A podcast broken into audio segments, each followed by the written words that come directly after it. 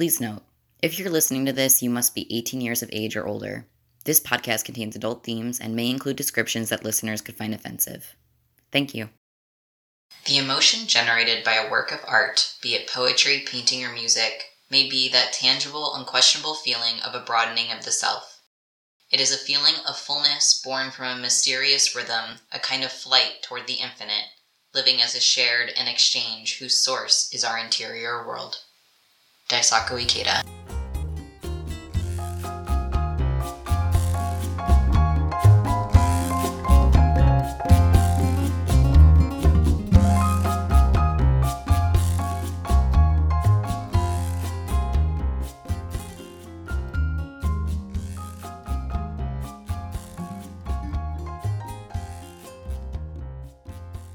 Hello, I'm G, And I'm M. and on this episode of the Kinky Nerdy Poly podcast, we are going to be talking about art and artists How to separate and how to the separate them. from the artist. Yeah. yeah, All right. You are the picker of the topic today, G. I am the picker, the uh, Uh, quicker picker upper.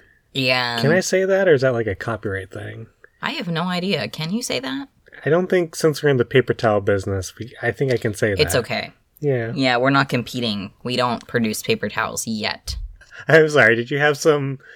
Is this like the th- like the shoes as me? Did you have a Did you have a secret desire to have a a K and K&P. podcast paper towel? So, first off, content warning for all of our audience folks for transphobia and also racist imagery. Possibly. Possibly, possible racist imagery. Um, not from us. not from as us. w- well, we're discussing artists. Uh, yeah. There's. I have a couple of I- uh, things I might want to talk about, which part of the problematic aspect is the imagery in the in them, but I'm not. 100% certain I'm going to talk about them, but I just wanted to put that content warning up there just in case for people, because I'd like to be considerate to our audience. I think that's that's very good to be considerate and looking ahead and anticipating. First, we're going to talk about death of the author. Gee, tell me what tell me all about what death of the author is. Okay, so I'm going to talk. I'm first going to talk sort of the more academic uh, definition of death of the author. It is a way, so it specifically started off as a method to analyze literature in such a way that you remove the author's intention and biographical context, and you just judge the work by itself. So originally, this was proposed by a French literary critic by the name of, and I'm probably going to mispronounce this, Roland Barthes? Barthes? Barthes. Something along those lines. I would have to, yeah, let me see. Actually, you're, you're the one who speaks more French than I do. I do speak more French than you. guys. Normally, the th wouldn't be pronounced like it would be a t sound. I'm pretty sure.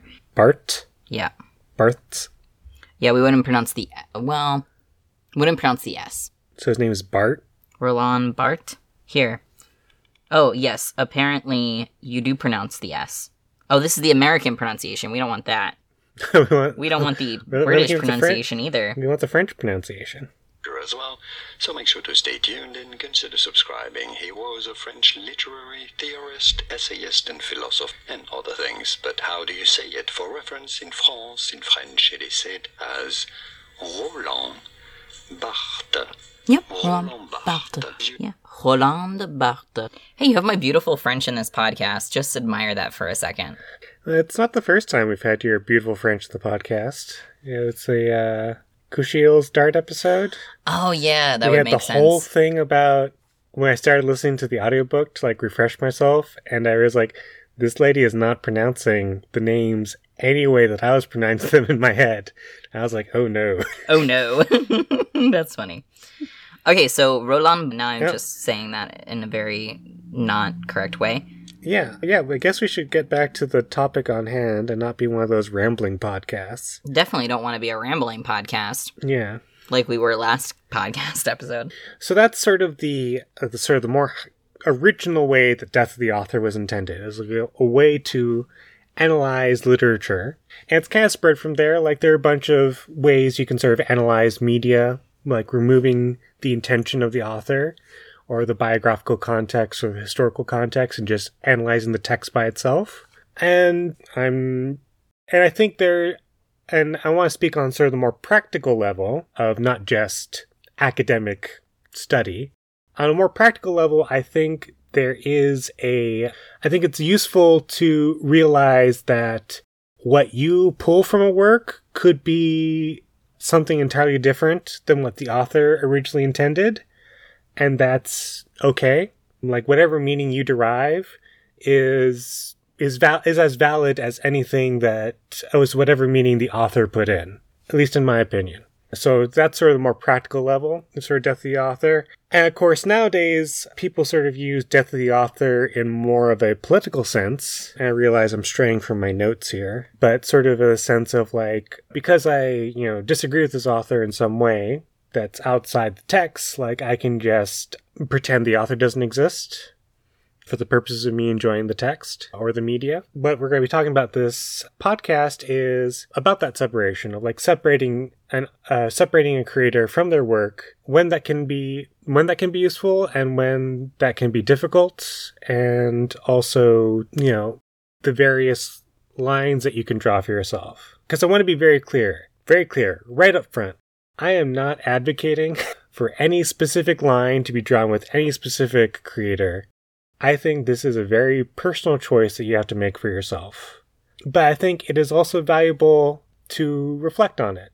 And I hope that this podcast will give you more information for you to reflect on in, you know, the choices that you make. Definitely. Yeah, I like that, you know, right up front that you're being very clear that, you know, we're not trying to persuade you one way or another as much as it is that just encouraging that thinking and that open mind about it. And to, to acknowledge that it's often hard to criticize things that you love or to be able to hold the paradox of loving something and simultaneously not enjoying some aspects including who created it. Yeah. Yeah. But i think i think it's an important skill that as as human beings we can hold two conflicting ideas in we our can. head and recognize that both those conflicting ideas are valid. So did you say about being on a more practical level? Yeah. Okay. So, one argument that I've seen, and I wanted to frame this even though we'll go into it later a little bit too, but one of the things that I've seen is that, you know, some people who are very much like, no, you cannot separate the art from the artist. They say, no, art is a reflection of who that person is. Uh, so if you support them or if you eh, engage in their art or whatever, consume it, then you are supporting their beliefs. And what I think in response to that is like, yes, our creations as artists like do reflect us. Like there is things in, in us that are reflected in our art. And simultaneously, like we are complex human beings. So art, yes, reflects who we are, but we are also like many different things. And I will say, we're going to be talking about J.K. Rowling in a bit, and it even applies to her. So this can be why different people can get different things out of a work because they might see parts of the author reflected that they actually are like, I really like that. And they might enjoy that aspect. But that does not mean that they necessarily are saying that they support the entirety of the artist, I think. Yeah. Actually, there's. I would like to sort of give an example of something that we said earlier. Like, you can hold two conflicting ideas in your head because I just thought of one. Mm-hmm. I just sort of want to give this as like a concrete example in case anybody's having sort of trouble grasping what we're talking about. So Dune, one of my favorite science fiction books, and when I was a teenager, was my favorite science fiction book. Like, period. Might have been my favorite book, period, when I was a teenager. I still have a lot of respect for Frank Herbert. I still have a lot of I, I still enjoy reading Dune, the original book, and even some of the sequels. I don't know why I said that way. I also enjoy reading the sequels, though not to the same degree as I enjoy that original book. But I also have come to recognize, as I've grown older, that it is essentially a white messiah story. Like, a a foreigner comes what white savior kind yeah, of thing yeah, yeah, white savior it's like a foreigner comes from off-world and is a better space arab than the space arabs which is highly problematic. But I also, uh, and this kind of separates, this is kind of different from Death of the Author, which, you know, Death of the Author in the academic sense, like, well, we need to divorce entirely from its from its author's intention and biographical context. You know, I recognize that for the time that Dune was published,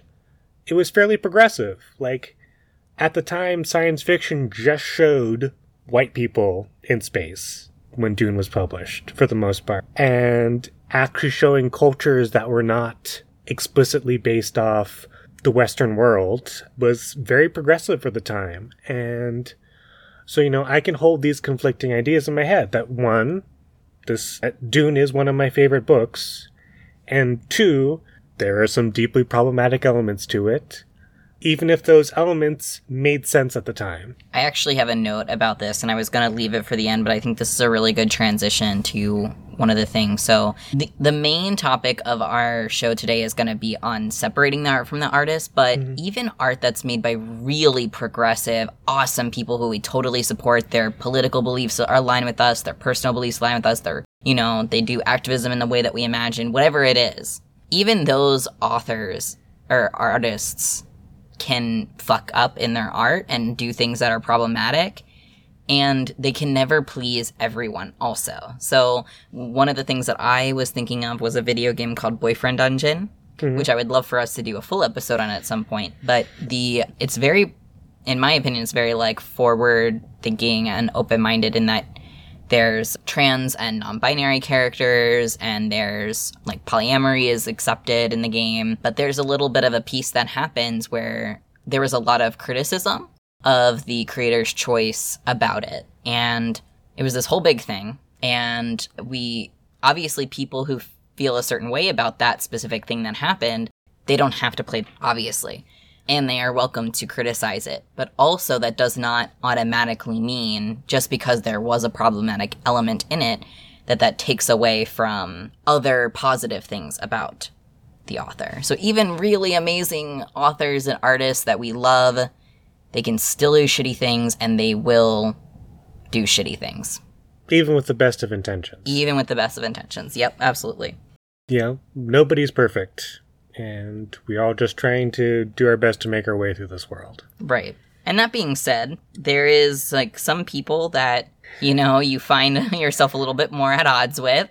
Yeah. So we're going to talk about the elephant in the room. We've already mentioned J.K. Rowling. Rowling? I always say Rowling. I don't really Rowling. know. Should we also Google that one?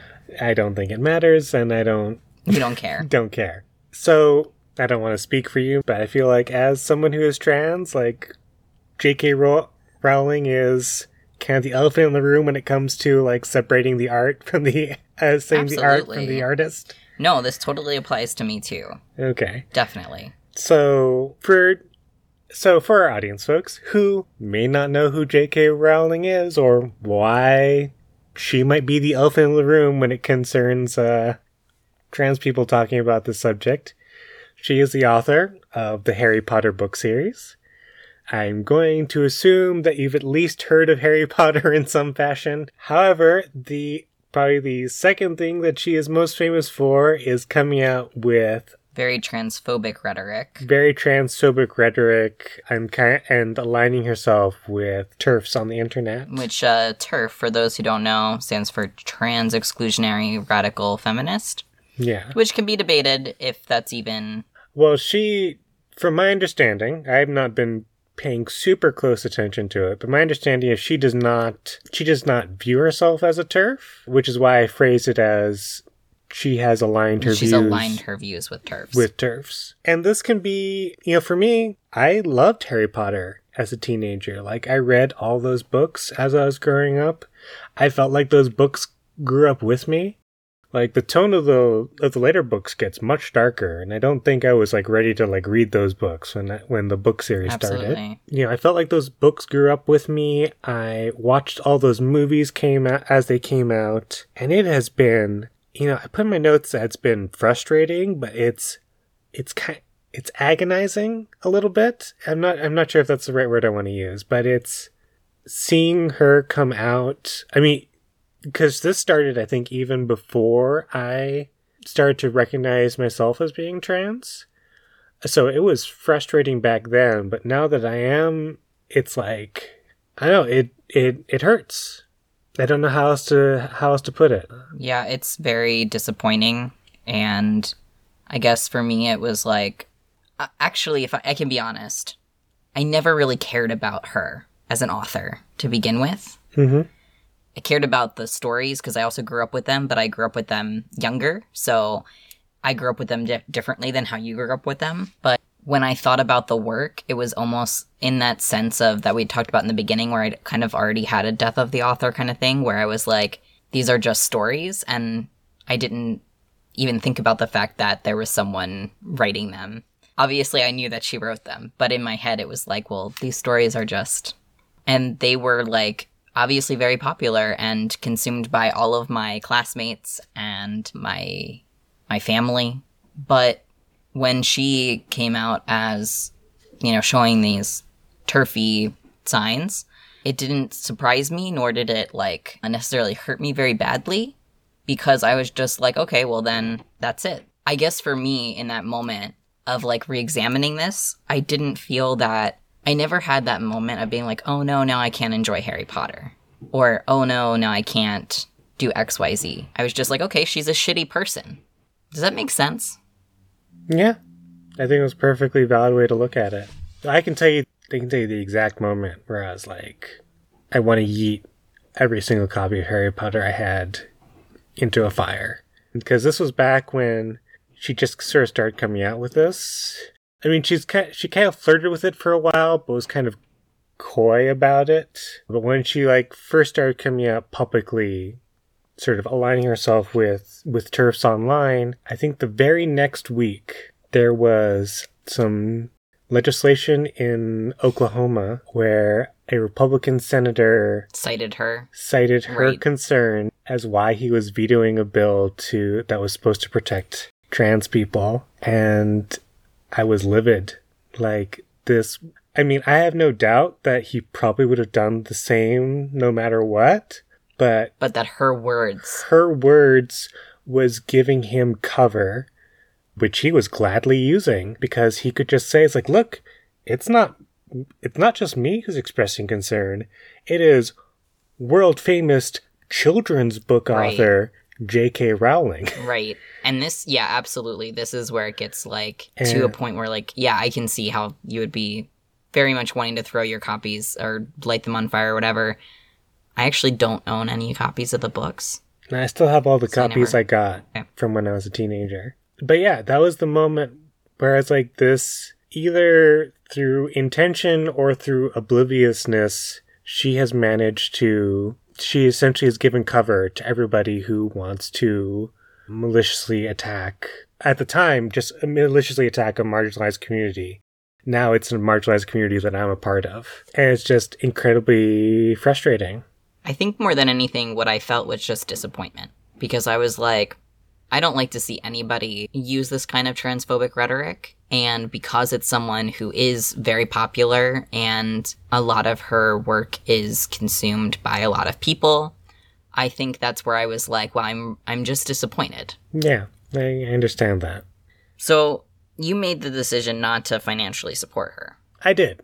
I did make the decision to the best of my ability not financially support J.K. Rowling, which now that I've said that out loud, I realize I have actually like I remember buying the the Harry Potter board game for R because I thought I thought he and his his child would really like it. So it hasn't been like a perfect boycott on my part. But uh, I did make that decision, but I also recognize that it was a relatively easy decision for me to make. To like financially not support her as best as you can. Yeah, because I kind of, even before this all came out, I had already drifted away from Harry Potter for various reasons. Like, there wasn't really anything new coming out that interested me. I think at the time, the big thing was like the Fantastic Beasts books, but they were more like children's books, even more so than like the Harry Potter books themselves. And she'd also been tweeting out all this stuff where I was like, oh my goodness, please just stop tweeting. I remember her announcing, like, oh yeah, Albus Dumbledore uh, is gay over Twitter. And I was like, you had eight books.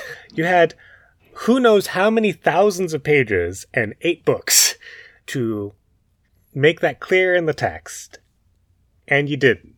If you couldn't fit it in eight books, it wasn't that important. And then I and then I think there was like a little bit of a controversy when she was coming out what the name of the American schools were with like indigenous people, which I didn't really follow at the time. Mm-hmm. But the real thing, which was like the nail nail the coffin for my fandom at the time of like, all right, I'm just not going to pay attention to anything more she has to say about Harry Potter, was her tweeting about the fact that wizards just took dumps in the hallways and then just magicked their their poop away. And I was like, oh my god, I can't. See, I didn't follow it. I don't follow any of her tweets. I never did. So I also like didn't subject myself to a lot of this awfulness. Yeah, that w- that was like, all right, I. So yeah, I recognized that I'd already drifted away from the Harry Potter fandom because of what I still consider to be sort of asinine decisions to sort of tweet out story details. Though I did try to reread the books recently. A friend, I was staying at a friend's place, and I and they had a copy that I that I started reading the first book, Harry Potter's and Harry Potter and the Sorcerer's Stone. I just couldn't. I couldn't. I couldn't. I couldn't get into it, and it's difficult for me to parse out my feelings of oh, am I not able to get into it because I'm simply a different reader than I was back when I was a teenager? Like I said, the books kind of grew up with me, so I'm just in a very different point in my life now. I'm a very different reader than I was back then. So is it just because I'm no longer that kind of reader? Which is perfectly valid. Or is it just because there's like this looming pall of her views in my head that kind of colors everything? Yeah, I just I just couldn't I couldn't get into it. Uh, I don't know. Have you tried to reread them? I haven't. I haven't tried to reread them. I haven't watched the movies again, and I haven't listened to the audiobooks again. I've done nothing except play the Harry Potter board game that I uh, got from somebody, and that's it. But I don't really have a desire Mm-hmm. to proactively do it. There are some people that I like. Yeah, I would watch the movies again with you for because they want to experience it and haven't. But now, obviously, I can go back into it with a different mindset. And also, we can't talk about everything that's problematic in Harry Potter because there's a lot of problematic stuff. But I do want to just briefly say that, in addition to all the transphobia and all these other weird things that had been brought up, there's also a lot of like anti Semitic imagery. And Yeah, if if you want to know the specific thing that caused me to stop reading, it's when they go to Gringotts for the first time. And I guess when I was a teenager, like I kind of imagined the goblins like Warcraft or Warhammer goblins, mm-hmm. like they're green, right. and kind of they've got some other characteristics. I mean, there's also, I mean, if you really want to dig into it, there are also some problematic aspects to that. But, you know, there's at least some other defining characteristics. But I, I think the exact words I read were they had clever faces. I was like, oh my goodness. Like, I know why I didn't get it, because I was a teenager at the time. But was there not a single other adult that got this when this book was coming out? Like, this got through the whole entire editing process? to be honest, I still have a hard time. Like, even when I'm reading some of this problematic stuff, a lot of it goes over my head because I don't know what these idioms or metaphors or anything like that. Sometimes I really don't know what they mean. And so they just literally pass over my head, even today, even now that I'm not a kid. I. I guess it, it really leapt out to me as like uh, as an adult reader because it's not an actual physical description. Like clever face doesn't tell me actually anything about what their face looks like. But now that I'm more versed in what sort of some of the stereotypes that are associated with anti-Semitic beliefs, I'm like, wow, you've just called this non-humanoid banking race that controls all the finances of the wizarding world. They have clever faces, and that's the only physical description you give them. And it's like, oh, mm, that's a, mm, that's a yikes from me. Yeah, and I think, again, that's something where I'm like, I maybe would have glossed over it. I maybe it wouldn't have even like stuck out to me at all. Yeah, I mean, if you're not And I am familiar with some of the things. And now, obviously, having read the critiques and having now like been like, oh, okay, yes, there's anti-Semitic stuff in here, and I get that. But if I didn't explicitly read someone that walked me through like this is the anti-Semitic things, I would have been like they would have been over my head. But I needed I needed it to be more explicit for me personally to understand. Oh, yeah, right. Okay, now I see. Obviously, I believe when people say there's this X Y Z problematic problem in something, but that doesn't necessarily mean that I saw it or experienced it myself. But yes, now that I have had somebody be like, oh, it's anti Semitic because XYZ, and then I'm like, oh, okay, yes, got it. I think, though, what's really great is so, like, there's problematic characters, there's problematic views of certain races, like we're saying with what are they called again? The goblins? The goblins? Are they just called goblins? yeah. Okay, yeah, because uh, in my head too, goblins are also like a little bit more Green? yeah green. Yeah, green. Yeah, I think I think Warcraft has really sort of popularized um, That view of goblins that view of goblins, especially World of Warcraft. Um, makes sense. But you know, for me, like between Warhammer Fantasy and Warcraft, me playing Warcraft three, like whenever somebody mentions goblins, that's usually the first thing I think of. Short people with green skin.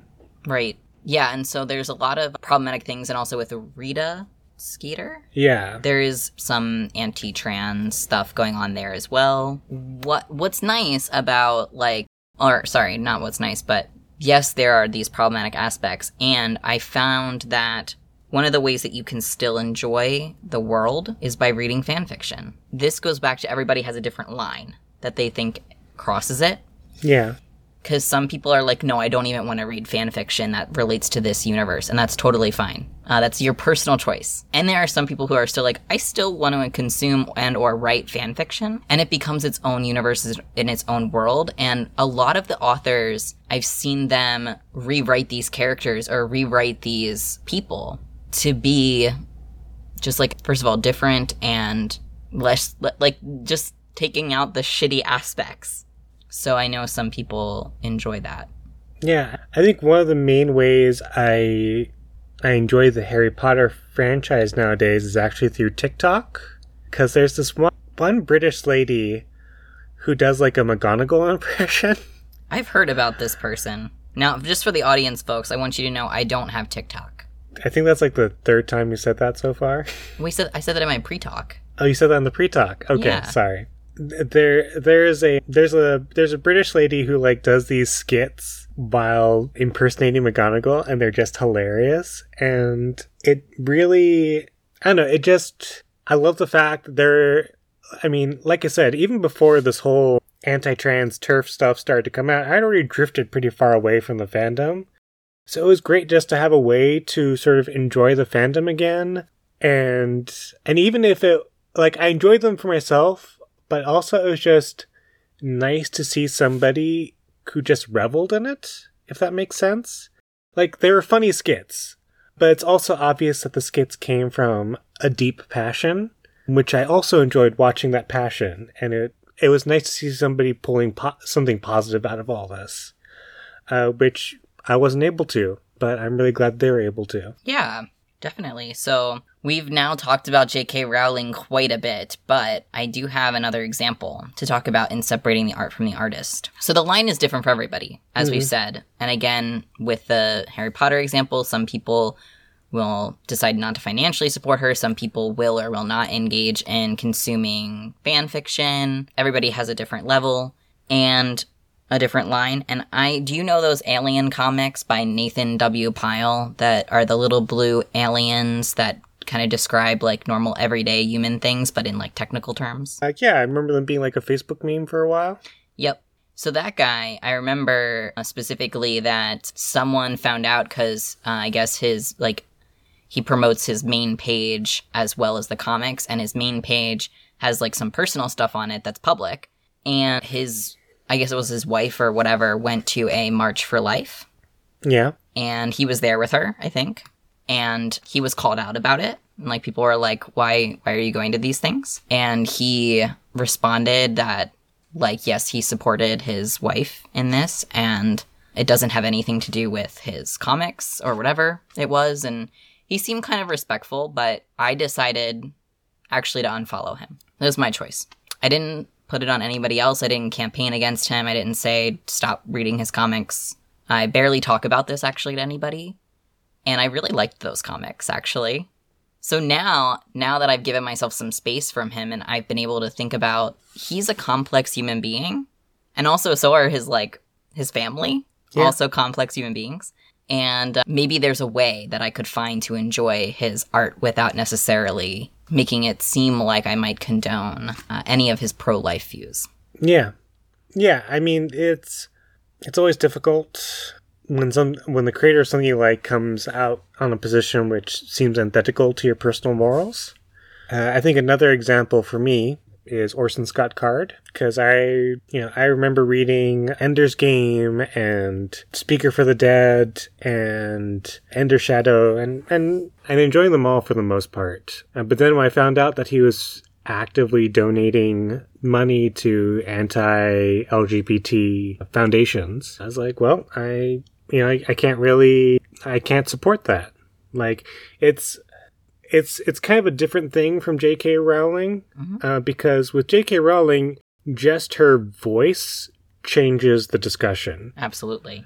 Now, someone with Orson Scott Card, who is a relatively successful science fiction author, but I I wouldn't say like his Twitter changes the public right. discourse. Right. But he's putting his money where his mouth is. And if he's going to put his money where his mouth is, I decide that I was also going to put my money where my mouth is and I've never I've never bought any of his books ever again. I have I have thought about watching the movie, and and here's where things get more complicated. I feel like adaptations are just that adaptations. Like there might be some involvement. I mean, obviously there's a paycheck, but there might be some involvement by the original creator. But there's also a lot of other people who are working on it, uh, especially for something like a movie or a TV show. There's hundreds of people working on those projects. And many of them might not even know. Yeah, I mean, it's not, I don't think it's a well known fact, like, about Orson. Because unlike J.K. Rowling, who puts all her views on Twitter, including stuff about wizards pooping on the floor, I'm sorry, I'm just never going to get over that. you know, Orson Scott Card keeps it relatively quiet. So, you know, it's not it's not a well-known fact, I think, that he supports anti-LGBT. Uh, I wouldn't have known if you didn't tell me, but I haven't read his work actually. Yeah. I had thought about getting into it. And like now that I know it, it makes it more complicated, but I can now go if I do decide to read or watch the movie or whatever, I can go into it with that thought of, okay, I know. I think like that's that's what this episode is about like you have the knowledge now and you can now have that conversation with yourself about like where is the line. And for me, I'm like, maybe I do want to read. It's Ender's Game is the big one, right? Yeah. I'm I'm like, maybe I want to read that to have that experience once. If it's like, do you think it's like super good? I remember it being really good. I've heard good things, so the the sequels don't quite have the same tension to them, just because like there's there's a very sort of real tension. There's a real sort of ticking clock in Ender's Game, which is hard to replicate mm-hmm. once that ticking clock is solved in Ender's Game. So it's hard to replicate that tension, I feel like. Also, I remember somebody pointing this out to me. This was regards to music, not books, but I feel like it could also apply to books in that, like, when a band makes it really big with, like, their first album, it's usually something they've been working on for, like, multiple years, like maybe even a decade, like trying to get it to the point where a record would actually release it or publish it. I, I don't know how music works. And then the record company turns around is like, all right, I need you to do the same thing by next year. I need you to do another like 12 songs by next year. And so fans get disappointed by the by the second album because it's not as good as the first one, but the first one had a lot of time to cook. So I feel like that happens to a lot of authors. Like they spend a lot of time tinkering and perfecting their first book, and then the second book comes. You know, when their first book becomes famous, like they have the publisher turns crunch. around it's like, all right, you do another one of these in two years. right. I've lost my train of thought. But, oh, right. So we've talked a lot of artists that we have, for one reason or another, decided to stop supporting. I guess an example of somebody who I still read their works or derivatives of their works, even though they were highly problematic, is H.P. Lovecraft. Who... Oh yeah, you've mentioned this because they're dead, right? He's oh, dead. Yeah. He, he's he's very dead. He was also really racist. He was really racist by the standards of the 1920s. Oh, that's very very racist. Yeah. So, but it's I don't know. I find if somebody's dead, it, you know, going back to the Orson Scott Card thing, like they no longer have money or mouth to put money to mouth to, and you know, you can understand. You can still enjoy work even if you understand their problematic elements to it. Going back to what I said at the beginning of the episode regarding Dune, like Dune is still one of my favorite books. I still enjoying I still enjoy reading the works of H.P. Lovecraft. but I also recognize that there are problematic elements to it. And, you know, if somebody said that they, you know, want to run a Call of Cthulhu game, you know, I'd be I'd be down to play that with people.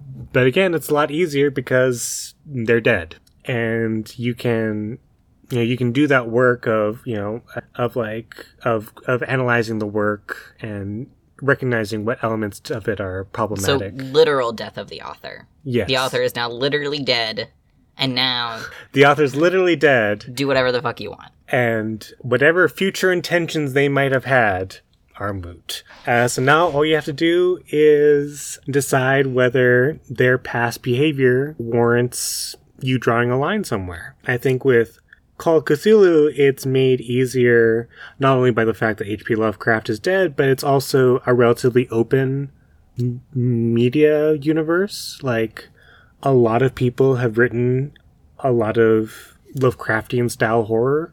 So similar in that fan fictiony way.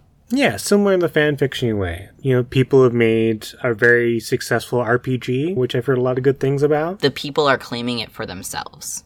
Yeah, and they're and I think the thing I I like most is that there are people like the people who who continue to write in that universe recognize that problematic aspect and work to address it. And yeah, that that makes it a lot easier. If so, that's probably an example of like a problematic fave that I have. Like I re- I do like the works of H.P. Lovecraft. How about you? Do you have a Honestly, not that I can think off the top of my head.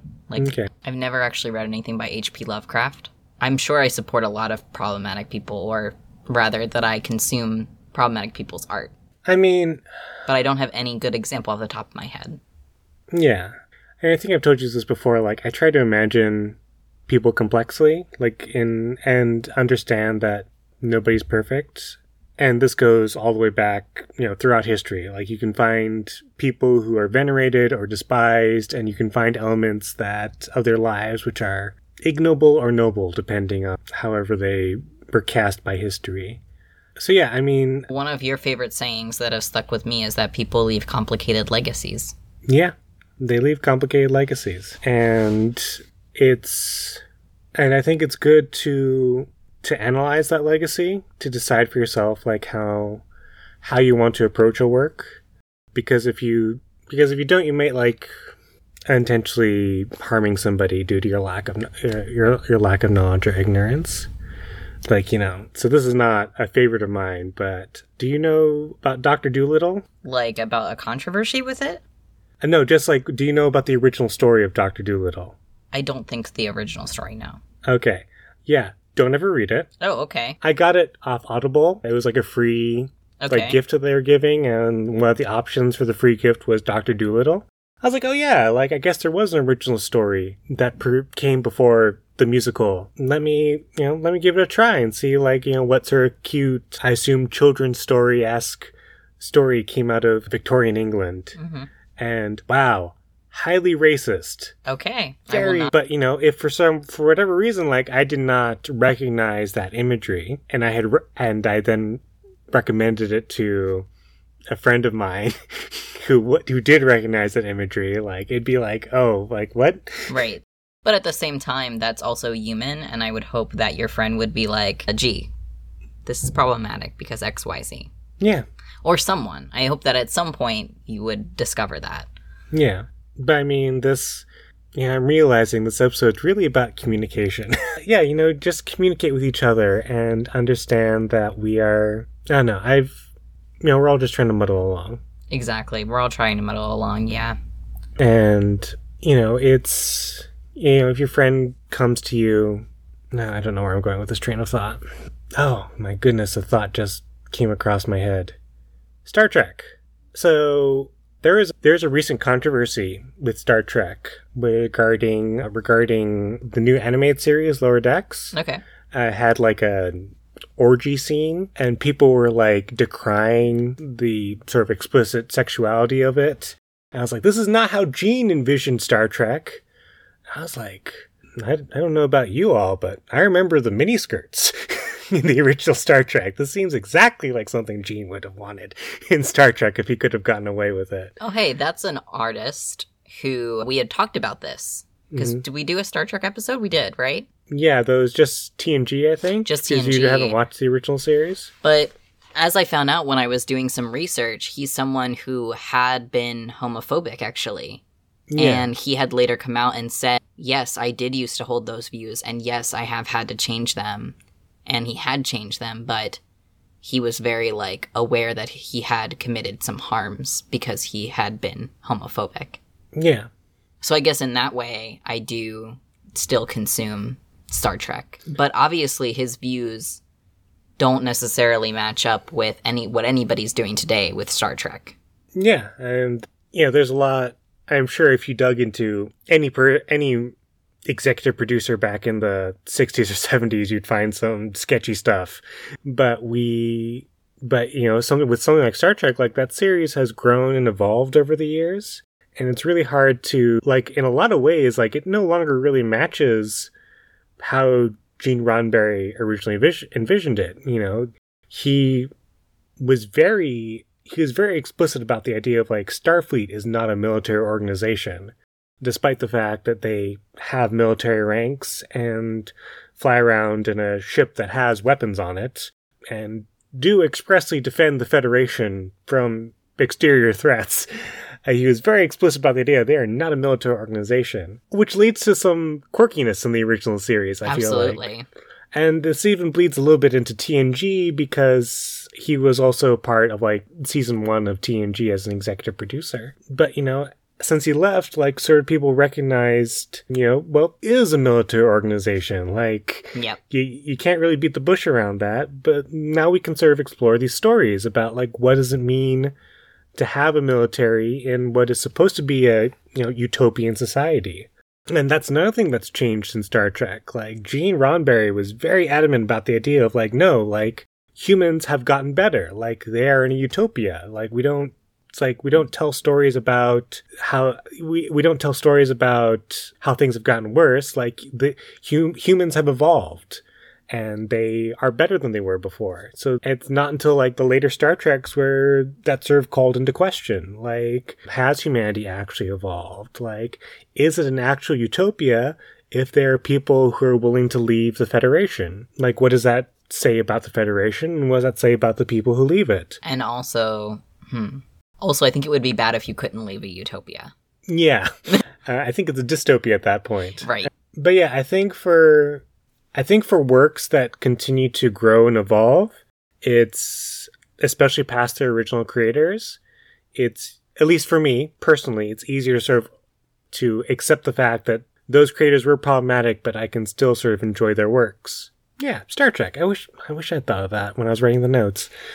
That's okay. It's a good example. So do you have any ending thoughts for I do, and I was also just was googling a thing.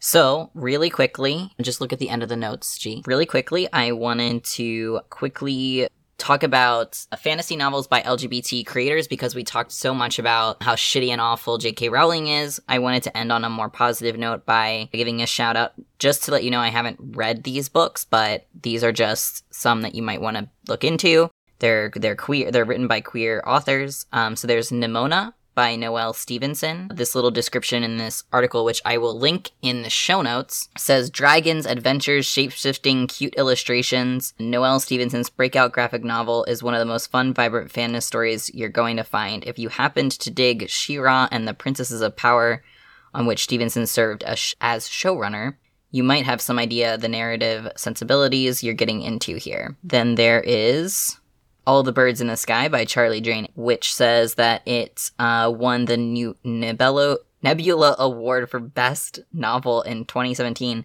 and is a Hugo finalist telling the story of an ancient society of witches and a tech startup going to war with reality itself on the line. Throw in some star-crossed lovers and deep insight into both science and magic, and you got yourself a winner. And finally, Magic for Liars, a novel by Sarah Gailey. If you are feeling a gap in your life where a book about Magic uh, Academy should be, check out Magic for Liars. It's a Locus Award finalist for Best First Novel. Sarah Gailey's debut is a blend of modern fantasy and big noir sensibilities. It follows Ivy Gamble, a, pri- a private investigator who is forced to reunite with her sister, who teaches at the Osthorne Academy for Young Mages, in order to solve a case. Those are snippets that I was just reading from an article published by Julie Muncy on Gizmodo, and I will link to that article in the show notes. Okay, and do you mind if I give a couple of personal recommendations? Absolutely. So this is me kind of going off the top of my head, but one exquis- explicitly queer uh, book I read recently was Gideon the Ninth, which is, uh, I guess, the, the elevator pitch for it is a lesbian space necromancers, which I really enjoyed reading it. I, I, I liked it a lot. I'm still about halfway through the sequel to the book, and the I'm I'm forgetting the author's name, but I'm sure if you look up Gideon the Ninth, you you'll be able to find it. The other explicitly queer book I would recommend is Dreadnought, which is about an explicitly trans superhero and the struggles that she has because she was not out. She this isn't really a spoiler but mild spoilers like she transforms into the superhero and is basically outed because of it and so dealing with the repercussions of both being a superhero and being a newly outed trans uh, person. I really enjoyed it and its sequel. I believe there's a third book in that series coming out soon, hopefully. Okay. Yes, yeah. Dreadnought and Gideon the Ninth would be my two explicitly queer recommendations. Nice. All right. Well, on that note, will you link to those in the show notes? I will link the I will link to those in the show notes so that way you can go find them. So, if you like this podcast and us talking about if you like the art of us talking about separating art from the artist, uh, you can uh, And you do not want to separate us quite yet from the art that we are making today. you can you can share this podcast with your friends who might also want to learn about art and separating and reflecting on how they want to consume art. Uh, you can also donate using the link at the bottom of the show notes. This is M. And this is G. Don't be afraid to love how you love, Love what you love. and love who you love. If you'd like to get in touch with either M or myself, you can tweet us at KNP Podcast. You can find us at knppodcast.tumblr.com, or you can email us at kinky.nerdy.poly at gmail.com. Let me open the door. Okay. Hopefully it doesn't fuck up our sound too much. Oh, that feels nice. Ooh, ooh, that's nice. Oh, mm. Give me that cold air. Yeah, now I can breathe. Oh, I can breathe. Ah! Oh my goodness. Oh my god, I feel amazing. Ah, Refreshing. Okay.